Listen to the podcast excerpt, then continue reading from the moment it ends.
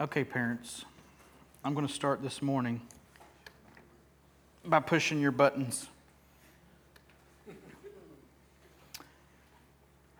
Let me ask you how you feel about the phrase, yeah, but.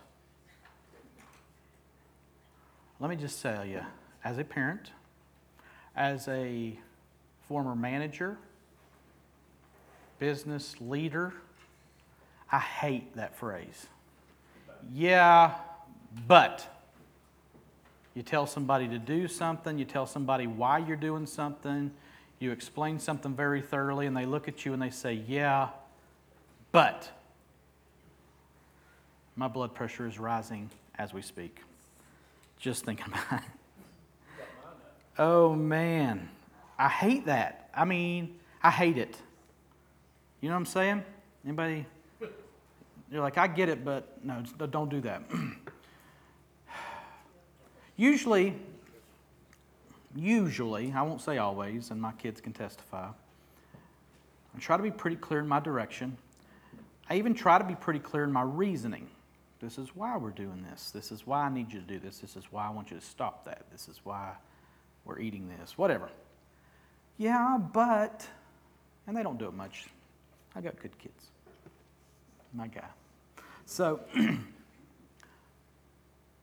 but I think it is human nature, fallen human nature, to develop a yeah, but attitude. That's one T. We want to be contrary. We want to argue. We want to reason. We want to tell a thousand reasons why we shouldn't do what we're told to do. And, and, we want to be genuine. We want to find the right reasons. Yeah, but this. Yeah, but that. Yeah, but you said before. Yeah, but, yeah, but, yeah, but. I hate yeah, but. And I'm going to ask you and I'm going to challenge you this morning with what we're going to look at today.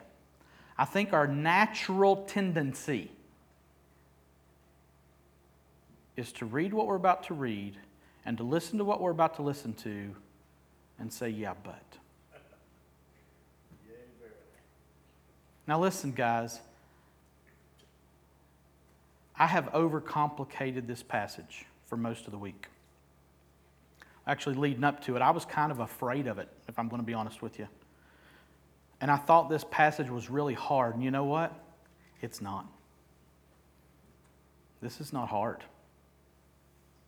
And I'll tell you why as we progress. And I would ask you to curb your yeah buts. All right? We're going to read Romans chapter 13, verses 1 through 7 today, and we are going to make it through all seven verses by the sovereignty and grace of God. I, I, I thought about stopping after one verse, but I thought we're going to press on. We're going to press on. So if you would stand, we'll read the Word of God together. It'll be up on the screen if you don't have a Bible. Um, so you can look up there, but if you have your Bibles, open them up. Romans chapter 13, verses 1 through 7. The Word of God for the people of God. Let every person be subject to the governing authorities, for there is no authority except from God, and those that exist have been instituted by God. Therefore, whoever resists the authorities resists what God has appointed, and those who resist will incur judgment. For rulers are not a terror to good conduct, but to bad. Would you have no fear of the one who is in authority? Then do what is good, and you will receive his approval. For he is God's servant for your good. But if you do wrong, be afraid, for he does not bear the sword in vain. For he is the servant of God, an avenger who carries out God's wrath on the wrongdoer. Therefore, one must be in subjection, not only to avoid God's wrath, but also for the sake of conscience. For because of this, you also pay taxes, for the authorities are ministers of God, attending to this very thing. Pay to all what is owed to them taxes to whom taxes are owed, revenue to whom revenue is owed, respect to whom respect is owed, honor to whom honor is owed. Let's pray. God, you have set up a very specific system in our world. You have ordained the concept of authority. And God, you have made this a very big deal. I pray that we would be convicted this morning, but not convicted to the point of despair, but convicted to the point of repentance so that we might live according to the power of your Spirit, according to the written letter of your word, that we might be Christians, that we might be followers of Jesus Christ in word and in deed. We need your help to understand, we need your help to live it out. So we ask your Holy Spirit to do those very things now. In Jesus' name, amen. You may be seated. Thank you. So while I was reading that, did you think, yeah, but? Yeah, but. Hmm. Let's start in verse 1. Let every person be subject to the governing authorities, for there is no authority except from God and those that exist have been instituted by God. That is breathtaking. You're like, what's the big deal? See, Janetta's breath is taken away. Too early to be yawning, okay? We got. Okay, so let's do a quick context check here before we jump into the actual text for today. Remember, last week we looked at 18 commands I made it through 18 commands. I mean, come on. Recognize my authority. Uh, my authority. Um, if you're laughing, you're a bad person. Okay. if you don't, if you're not laughing, you're good. You're fine. Uh, we looked at 18 commands at the end of uh, Romans 12. As uh, Romans 12, 9 through 21. And that whole passage was about letting love be genuine and how that looks in everyday living for those who follow Jesus. And, and it's quite a list, wasn't it? Quite overwhelming when you look at that list. We talked about emotions. We talked about serving and praying and hospitality. We prayed about blessing those who curse you, rejoicing with those who rejoice, and weeping with those who weep. And then at the end of the list, we came to this verses 19 through 21. Beloved, never avenge yourselves, but leave it to the wrath of God. For it is written, Vengeance is mine, I will repay, says the Lord. To the contrary, if your enemy is hungry, feed him. If he is thirsty, give him something to drink, for by so doing you will heap burning coals on his head. Do not be overcome by evil, but overcome evil with good. Now we've got to keep this in mind. Again, I think this is an unfortunate chapter division because this flows directly into what we're talking about today. I mean, directly into it. We have to understand last week, and especially the end there, if we're going to understand today's passage in full. Don't avenge yourself. Leave vengeance for God since it's His. Don't be overcome with evil, but overcome evil with good by feeding and giving drink to your hungry and thirsty enemy. And then let every person be subject to the governing authorities. For there's no authority except from God, and those that exist have been instituted by God. We have to understand that these absolute statements that we looked at last week don't take vengeance. Vengeance is mine, says the Lord. Those are absolute statements. Vengeance is mine, says the Lord. We have to understand that those absolute statements that we looked at last week have a connection to the God of the universe who has authority to demand them. Now, we've already talked about authority quite a bit this morning through the scripture that was read, the songs that we sang. But if we don't understand authority, we don't understand the gravity of the commands from last week, and we don't understand this passage this week because it's all about authority. Also, we may not trust that those who wrong us will get their due if we don't understand authority.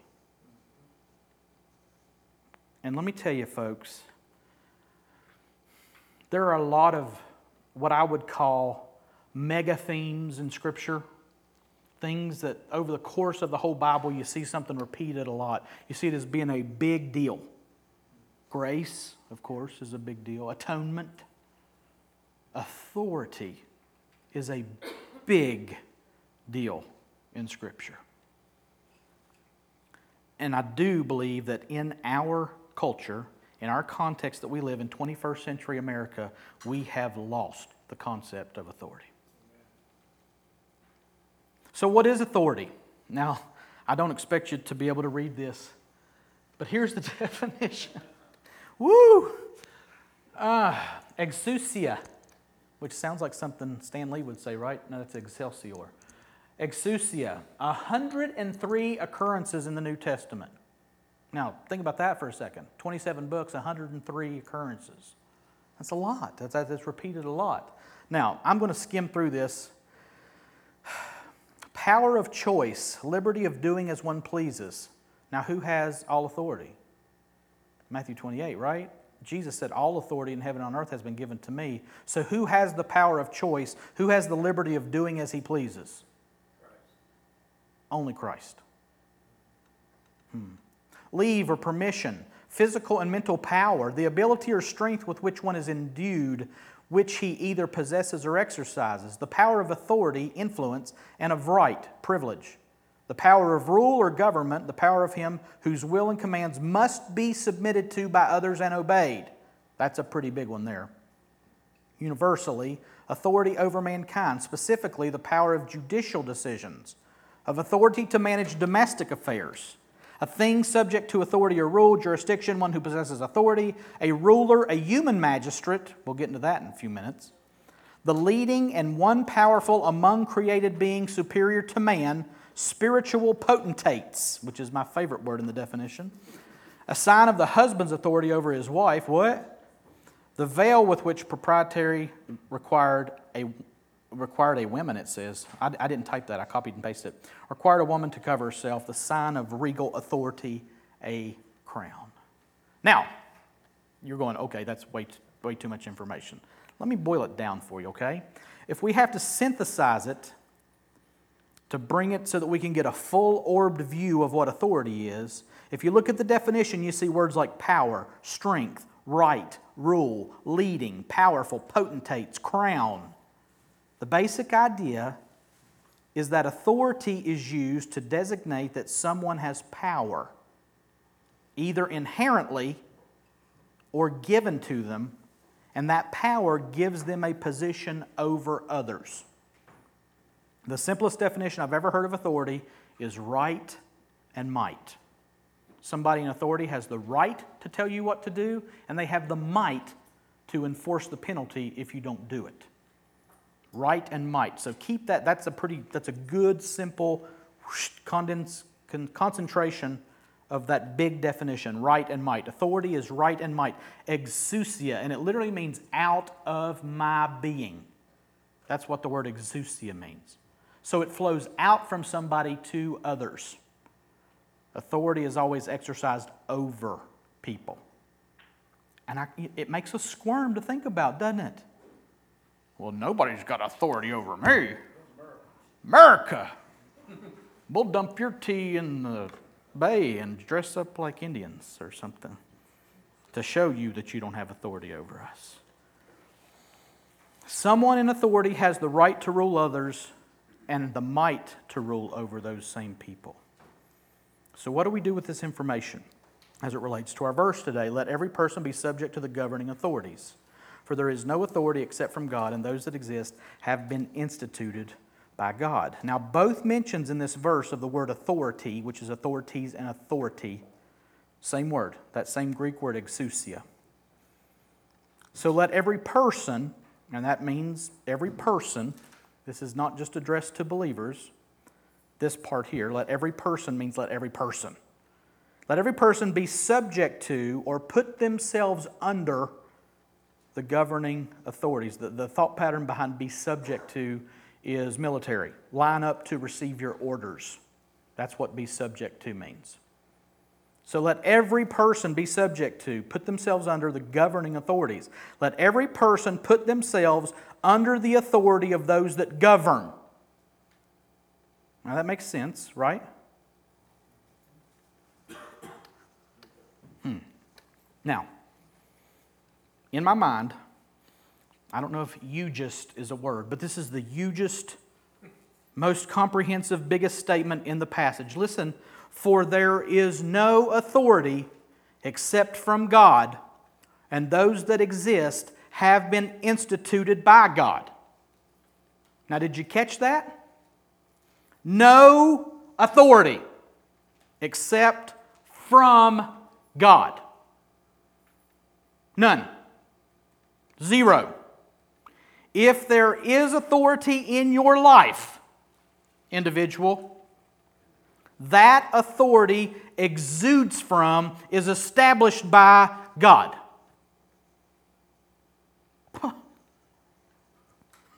yeah, but, right? Matthew 28 18, and Jesus said to them, All authority, all authority in heaven and on earth has been given to me. All authority is from God. All authority is instituted by God, and all authority has been given to Jesus. All. Now, what does all mean? I think it means all. We love that word back in Romans 8 28, right? We know that God is causing all things to work together for the good of those who love Him and are called according to His purposes. We love the word all there. All things. Good things, bad things, hard things, easy things, slick things, rough things. All things, yes. All authority. Well, but it doesn't mean all, right?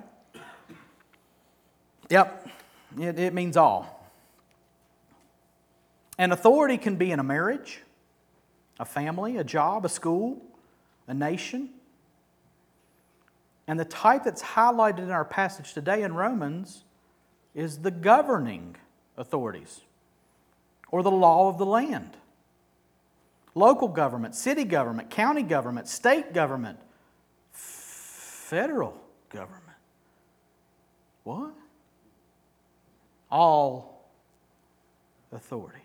Police, judges, legislators, governors, presidents you name it, they have all been instituted by God. Hmm. So, as Christians, this makes our reaction to these authorities and even our attitude toward these authorities a matter of significant spiritual importance. Every person is to be subject to the governing authorities, but believers, disciples of Jesus, should be subject to them for the prime reason that by doing so, they are actually being subject to God. Now, did you hear what I just said? Obeying the laws of the land, being subject to the rulers of the land, is the same as obeying and being subject to God Himself. And that is wildly important for us to understand. Going the speed limit is important because God established authorities who determined that there should be a speed limit. And by honoring the limit they set, I honor God. Now, don't roll your eyes and say, yeah, but to me. And don't say, well, God don't care about the speed limit, because I would argue with that from this passage. Because the authority used to set that speed limit was not man's authority, it was God's authority.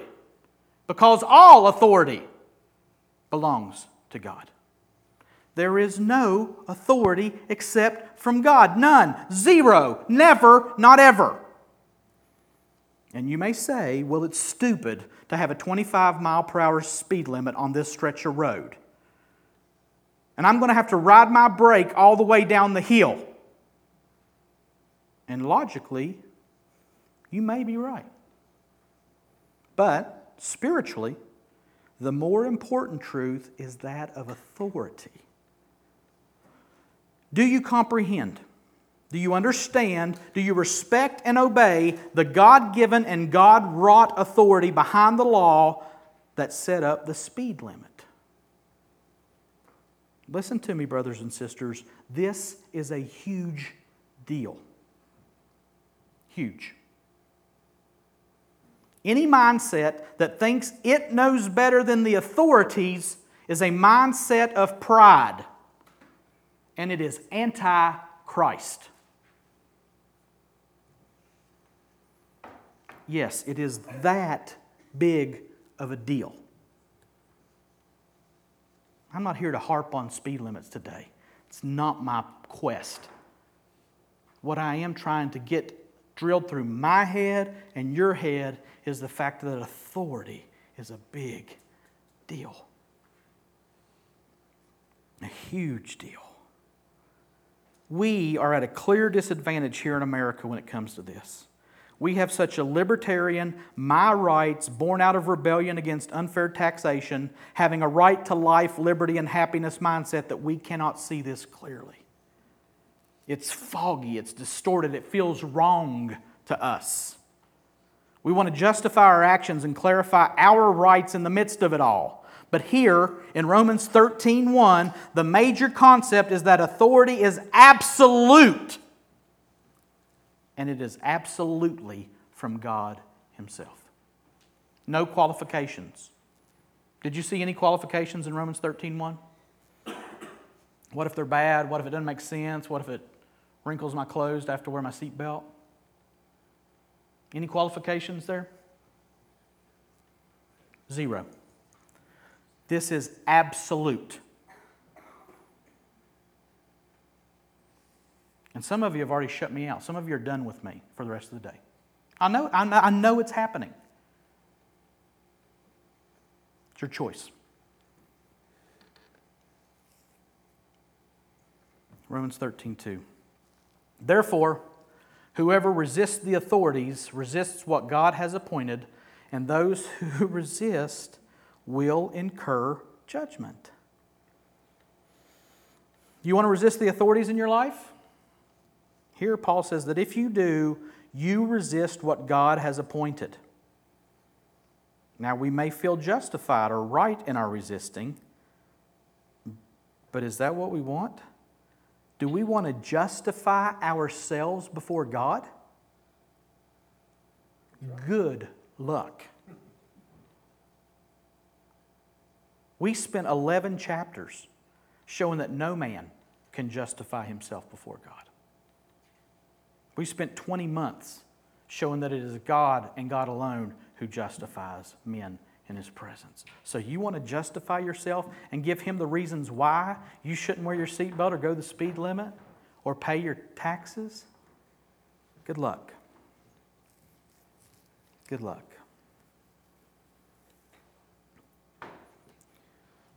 Us not being to be able to justify ourselves is the whole point of this whole Roman letter. Plain and simple, if you resist the authorities, the governing people in your life, you resist God's plan, God's way of doing things. And if you do that, then what? You will incur judgment. Judgment from whom? Let's look at verses 3 and 4. For rulers are not a terror to good conduct, but to bad. Would you have no fear of the one who's in authority? Then do what is good, and you will receive his approval. For he is God's servant for your good. But if you do wrong, be afraid, for he does not bear the sword in vain. For he is the servant of God, an avenger who carries out God's wrath on the wrongdoer. Wow. Let me tell you what. That's sobering stuff right there.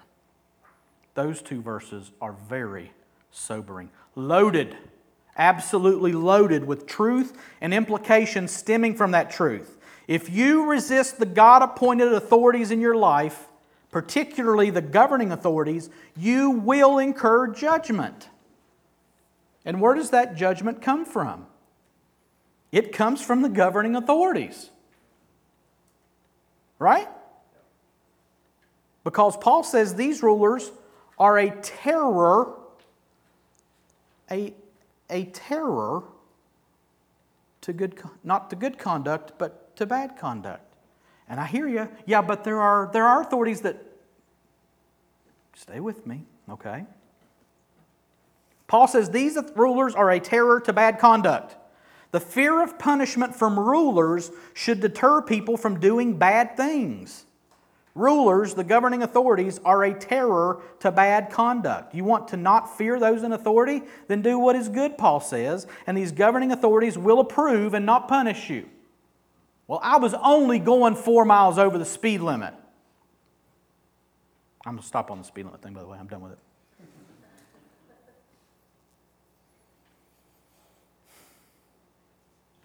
You want to not fear the authorities? You want to not get a knot in your throat when you top up over the hill and you see a policeman sitting by the side of the road? Do what's good. Oh no, I'm doing the speed limit. I said I was done with that, sorry. Do what is good, Paul says, and these governing authorities will approve and not punish you. And then verse 4 For he is God's servant for your good. But if you do wrong, be afraid, for he does not bear the sword in vain. For he is the servant of God, an avenger who carries out God's wrath on the wrongdoer. Now, stop just a minute. Read that again. Now, take your eyes, look at that, and read it again. Let it go in your eye gate before I read it again. Read it.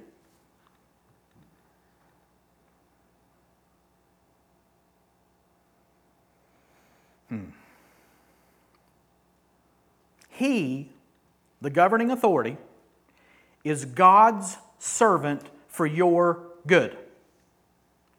He, the governing authority, is in place in order to approve of good behavior. But if you do wrong, then what? Then be afraid. Remember terror back in verse 3? Huh? For rulers are not a terror to good conduct, but to bad. If you do wrong, be afraid. Because, and here is a major truth listen to me, he, the governing authority, does not bear the sword in vain. Whoa. Now, what did I just say? It may not sound like much at first, but the thought of the sword as judgment goes all the way back to the Garden of Eden. When God stationed cherubim to guard the tree of life after Adam and Eve sinned. What did the cherubim, cherubim have to keep these folks out? He drove out the man, and at the east of the Garden of Eden, he placed the cherubim and a flaming sword that turned every way to guard the way to the tree of life. These angels got swords, y'all. Flaming swords. God said, We've got to keep man away from the tree of life because if they partake of it now, they're going to live forever and they're going to live forever in sin. And we don't want that. So, in order to legislate, in order to govern, in order to discipline, sword. He had a flaming sword. Here, and so many times in the Bible, the sword is a sign of God's authority, God's judgment. And in Romans 13 4, who bears that sword. Holy cow. The governing authority who has been instituted by God to carry out wrath on God's behalf to those who willfully, selfishly disobey the laws and statutes put in place by these governing authorities. And he does not bear that sword in vain or for no reason or no purpose. It will swing, it will discipline, it will cut off the head. That's the thought pattern here. Paul knows a little something about this because in a few years, his head's going to be on the chopping block, and the sword's going to come down and cut his head off. Hmm. That ain't fair. No. The governing authorities bear that sword and he doesn't bear it in vain. For he, the governing authority, is the servant of God, an avenger who carries out God's wrath on the wrongdoer. Now, remember last week, who does vengeance belong to? At the end of Romans 12? It belongs to God. Who's carrying out that wrath here? The governing authority. God is through the governing authorities. Now, I want you to think about that for a second. All authority is mine, Jesus says. The governing authorities have authority.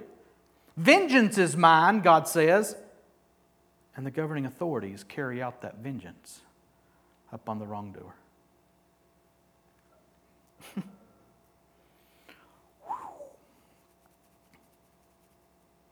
mm. And that's not just the final judgment, y'all because the civil authorities, the governing authorities, actually share in God's authority in order to serve God by avenging on God's behalf against those who do wrong. Now, this should make us shudder. God grants it to earthly, human, fallen authorities to dole out vengeance on his behalf to those who do wrong. The law is one way that God repays. The law is one way that God gets revenge on wrongdoers. And ultimately, in the final judgment, he'll have ultimate judgment and punishment and vengeance. But for now, he uses people to enforce that law and pour out that vengeance. Great day, y'all. He, the governing authority, the president, the governor, the police officer, does not bear the sword in vain. He is an avenger who carries out God's wrath on the wrongdoer. Yeah, but 13:5. Therefore, one must be in subjection not only to avoid God's wrath, but also for the sake of conscience. We have a therefore statement, which we see that all that has been said means we should be in subjection to human authority to avoid God's wrath. Therefore, one must be in subjection not only to avoid God's wrath, because he's saying, if you're not in subjection, you will incur God's wrath upon yourself. So that's the therefore part of it. But, but that's not all. Not just so that you don't incur God's wrath, but also for the sake of conscience. It's, it's like what we looked at last week there's an internal component of this, an unseen component,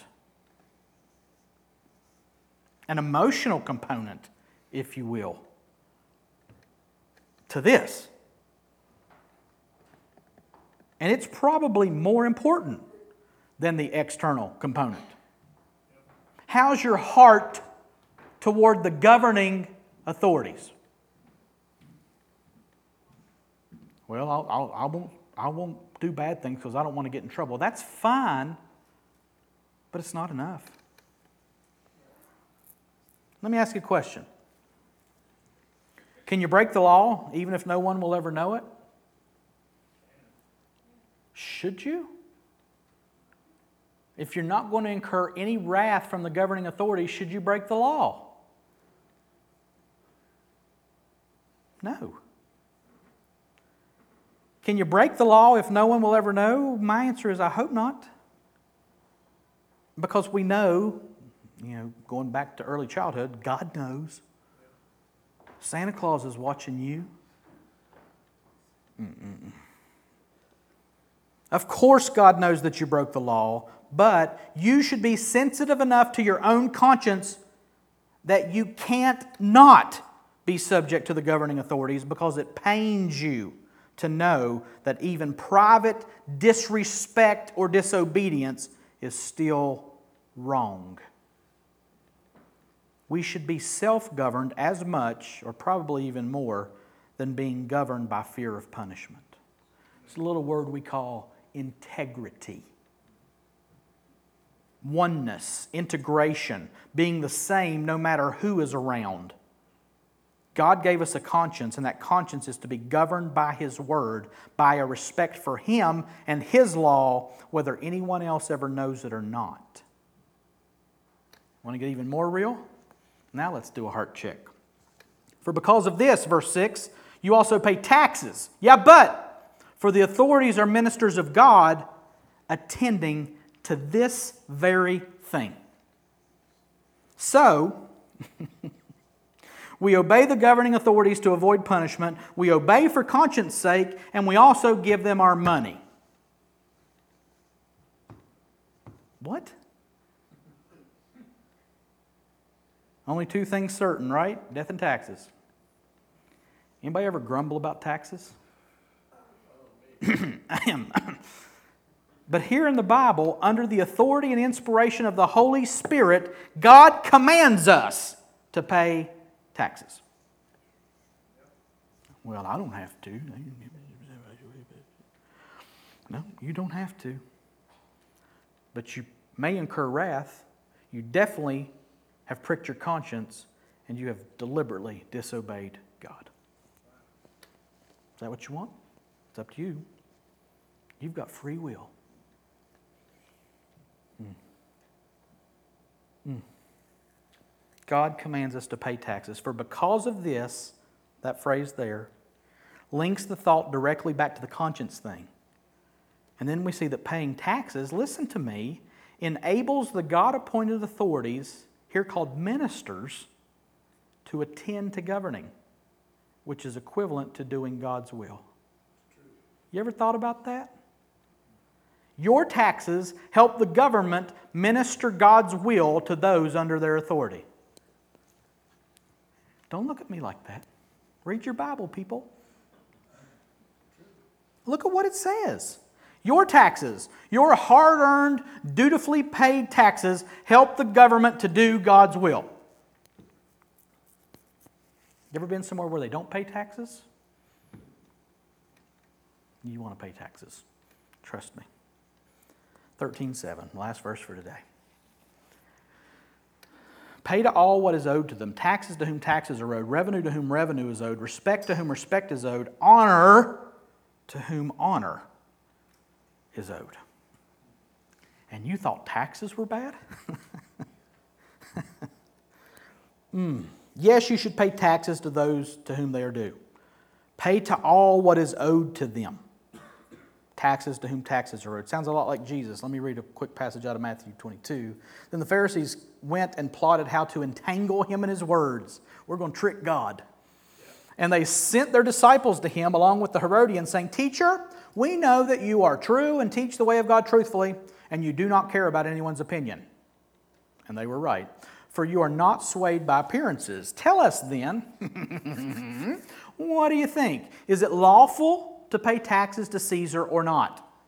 But Jesus, aware of their malice, said, Why put me to the test, you hypocrites? Show me the coin for the tax. And they brought him a denarius. And Jesus said to them, Whose likeness and inscription is this? They said, Caesar's. Then he said to them, Therefore, render to Caesar the things that are Caesar's, and to God the things that are God's. When they heard it, they marveled, and they left him and went away. They left him and went away a lot a lot. So, should we pay taxes, Jesus? Whose picture's on the coin? Caesar's? Then give it to him. It's his. He's the governing authority, so give it to him. Jesus made it clear that if Caesar wants his coins with his picture on them, then give them to him. So pay your taxes if they're due. Okay, that's fine, but that's not all not just taxes, not just revenue. If you owe somebody some money, you should pay them what you owe them. But taxes, revenue, and then it says, not just taxes and revenue, but what else did it say? Respect to whom respect is owed, honor to whom honor is owed. And who's he talking about in the context? He is talking about the governing authorities. We are so quick to not only disrespect those in authority, but rather to belittle them and elevate ourselves above them. Not only do we not honor them, we debase them and mock them in our political comics and in our jokes. Well, we have the freedom to do that here in America. First Amendment. I don't see that in Romans 13. And, and the last time I checked, the Bible was a much higher authority in a Christian's life than the Declaration of Independence or the U.S. Constitution. So, if the Bible says to respect and honor the governing authorities, that is what we, as followers of Jesus, should do. We respect them and we honor them unequivocally, without hesitation or protest. And I know your heads are exploding with yeah buts. I know they are. Mine has been all week long. But God, really? What a. But that. Sounds something like this. I know it says that all authority is from God, but, or, yeah, I know it says rulers are not a terror to good conduct, but, and we could work through the verses and probably object to a lot more of what is said, couldn't we? And maybe, maybe, rightfully so. But here's what I want to ask you this morning Is that what we should do? Are we looking for loopholes in the scripture so that we can disobey it?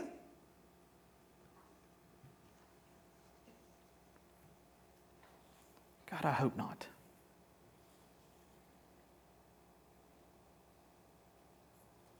Are you looking to find reasons to not obey Romans 13, 1 through 7? Is that what you want, Christian?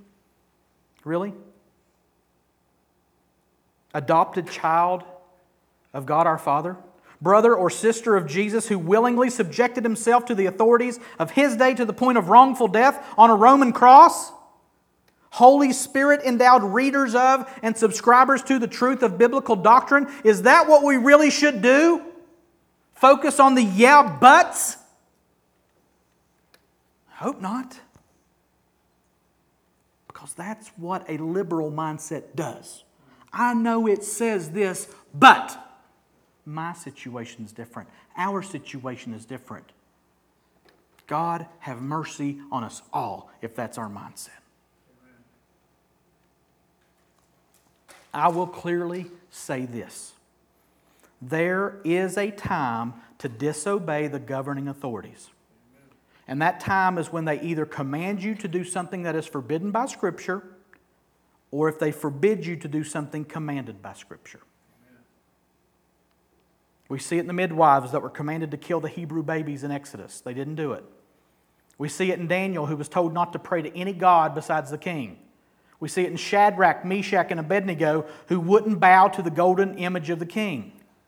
Again, when civil authorities command, that, command what Scripture forbids or forbid what Scripture commands, we disobey. If a law comes down that says not to spank your children, we disobey because the Scripture tells us to spank our children. If a law comes down that says I have to perform a homosexual marriage, I disobey. If I'm in the medical field and a law comes down that says I must perform an abortion, I disobey. Because the scripture is clear. I don't do those things.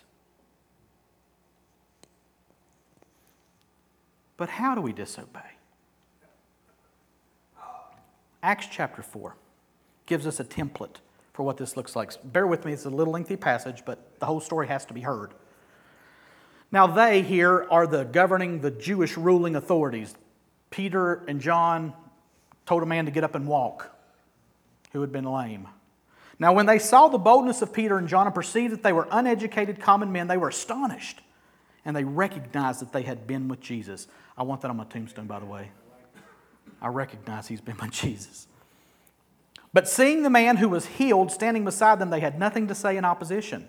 But when they had commanded them to leave the council, the council conferred with one another, saying, What shall we do with these men? For, for that a notable sign has been performed through them is evident to all the inhabitants of Jerusalem, and we cannot deny it. But in order that it may spread no further among the people, let us warn them to speak no more to anyone in this name, this name being Jesus' name.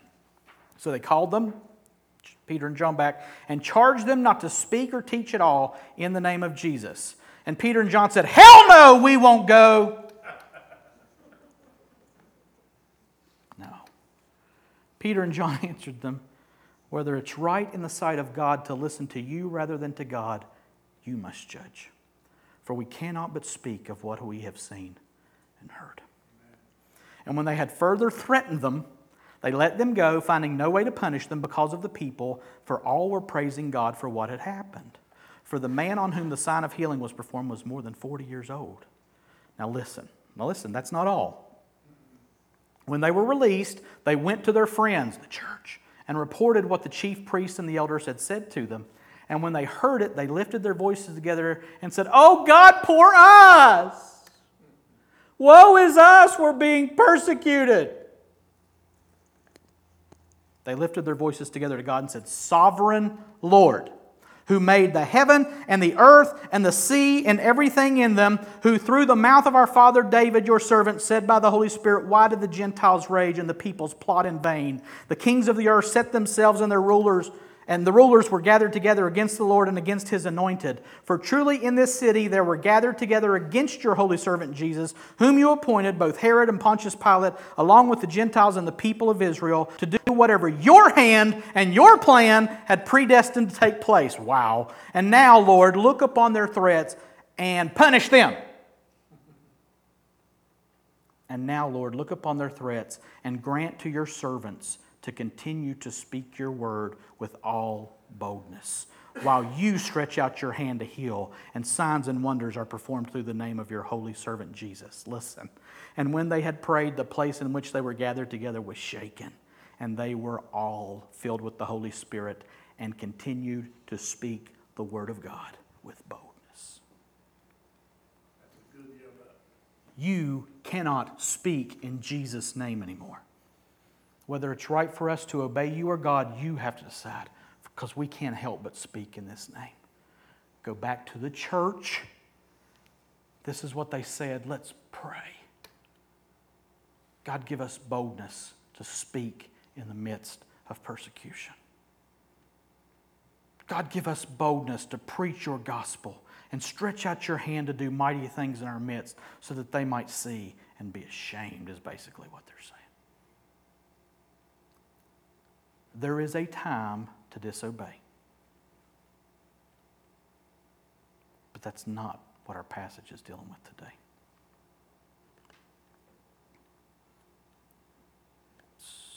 So, what do we do? What about the rest of the times in your life when you're not being told to not speak in Jesus' name? When you're driving through Sophia, West Virginia, Lester, West Virginia. Mercy.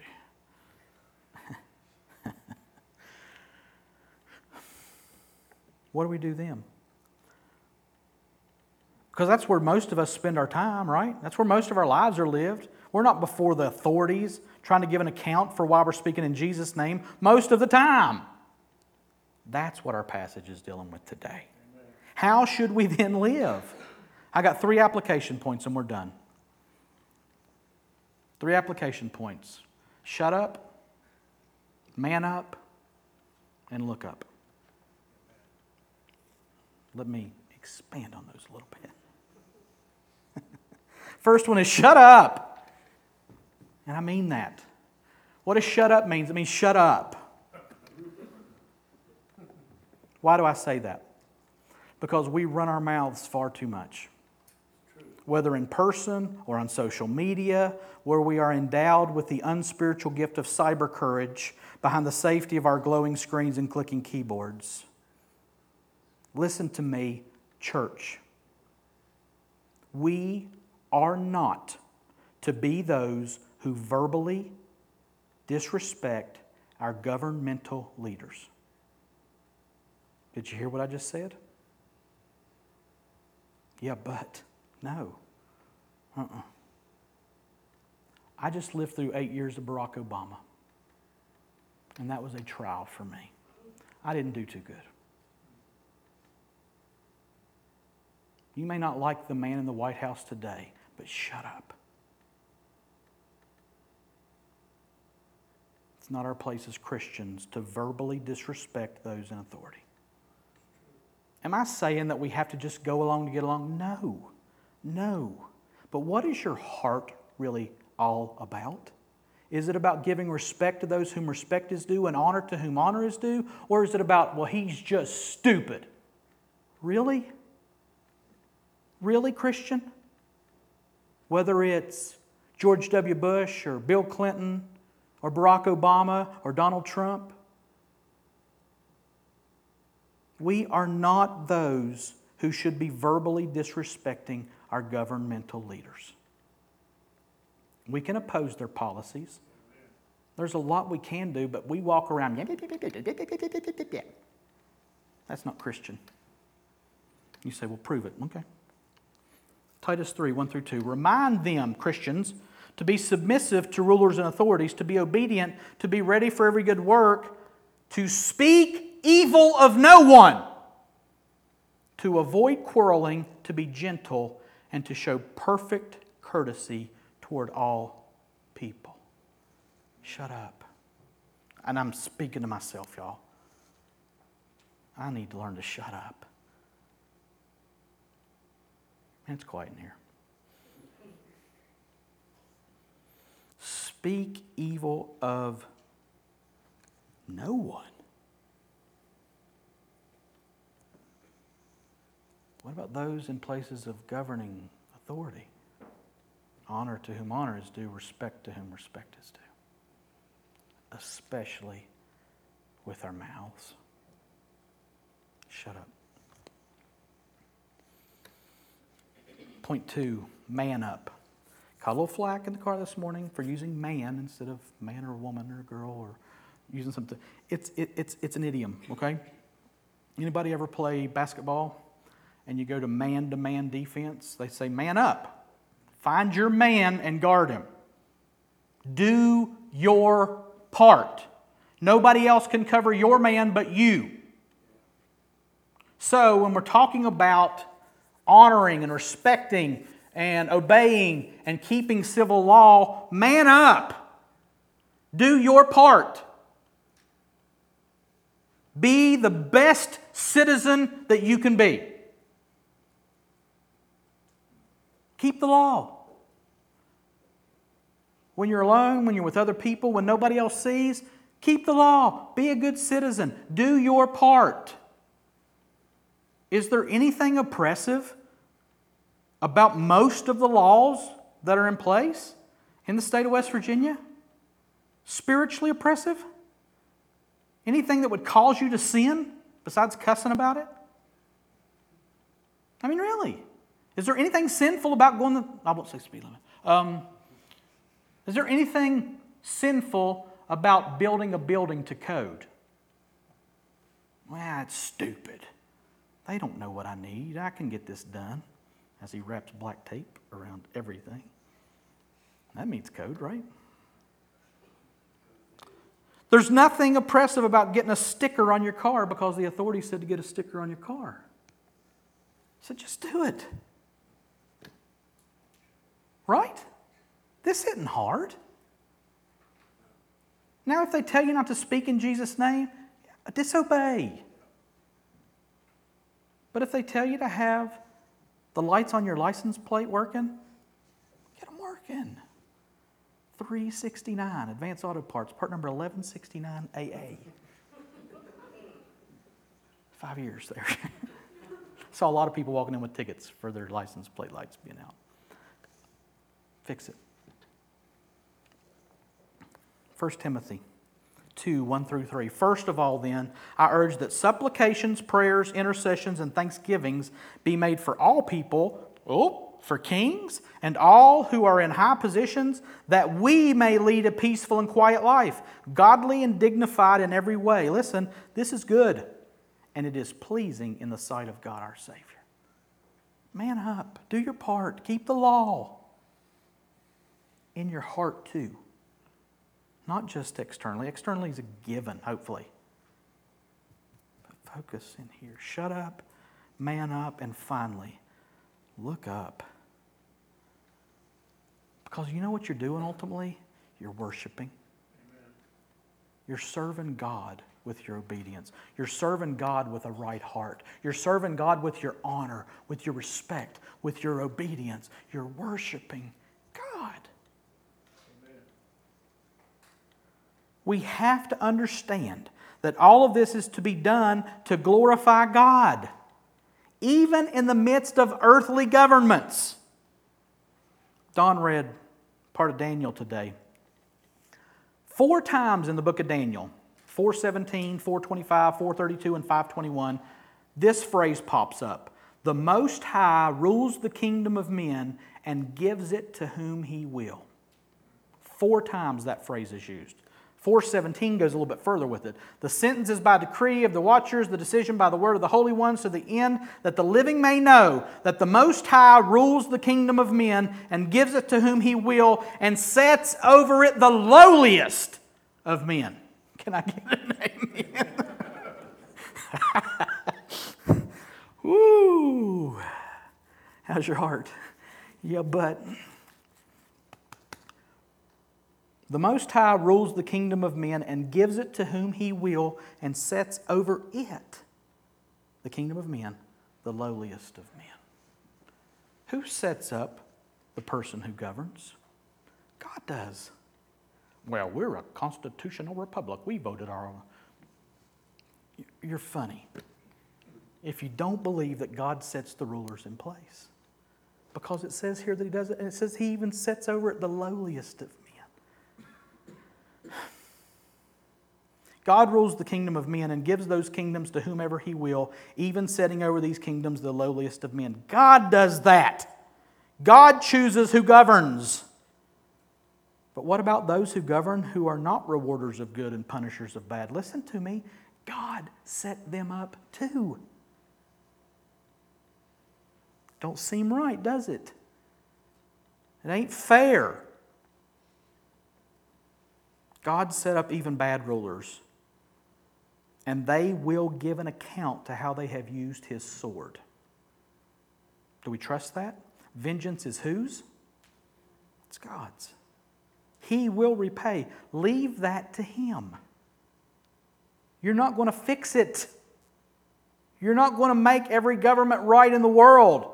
So shut up, man up, look up, and do what you're supposed to do. 1 Peter 2 11 through 17. This is awesome. Beloved, I urge you as sojourners and exiles to abstain from the passions of the flesh which wage war against your soul. Keep your conduct among the Gentiles honorable, so that when they speak against you as evildoers, they may see your good deeds and glorify God on the day of visitation. Be subject for the Lord's sake to every human institution, whether it be to the emperor as supreme or to the governors as set by him to punish those who do evil and to praise those who do good. Boy, that sounds familiar. And this is Peter, not Paul. We done. For this is the will of God. Now, what, what did I just say? For this is the will of God that by doing good you should put to silence the ignorance of foolish people. Live as people who are free, not using your freedom as a cover up for evil, but living as servants of God. Listen, honor everyone, love the brotherhood, fear God, honor the emperor. That same emperor would hang Peter upside down on a cross and kill him. That same emperor would cut Paul's head off. And they both said, Show them honor. Why? Because you fear God. And because you want to live in such a way that people see your good behavior and give glory to God. And that when people speak evil of you, they go, Not that guy. Mm-mm. He's, he's one of them Christians, and he lives right. I've seen it time and time and time and time again. That guy's right with the Lord, and I see it in his everyday life. That thing you're saying, you're accusing him of, I don't believe it for a second. That's the way that we're supposed to live because that brings glory to God. This is not hard. It's not hard. It's plain. That's, that's easy. All authority is from God those who are in authority are put there by God. And they're put there by God to be a minister of His vengeance and His reward for those who do evil and for those who do good. So if you want to see good, if you want to be good, honor them, respect them, shut your mouth about them, do your part, and worship God with your disobedience, your respect, and your honor. That's not hard. Yeah, but Sorry, I got no yeah buts for you. We are without excuse. We are bound by the Word of God and the power of the Spirit of God to help us carry that Word out. No ifs, ands, or buts. Let's pray.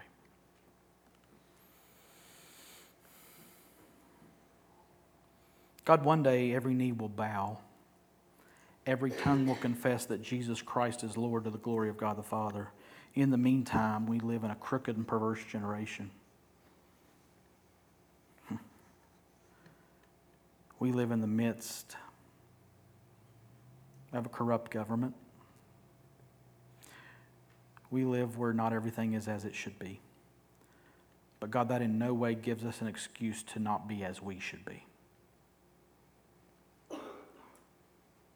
God, I pray that you would give us the courage and the strength to disobey when we have to. But even more than that, God, I pray that you would give us the courage and the strength and the love to obey when we can. And we do need your help for that. We truly do.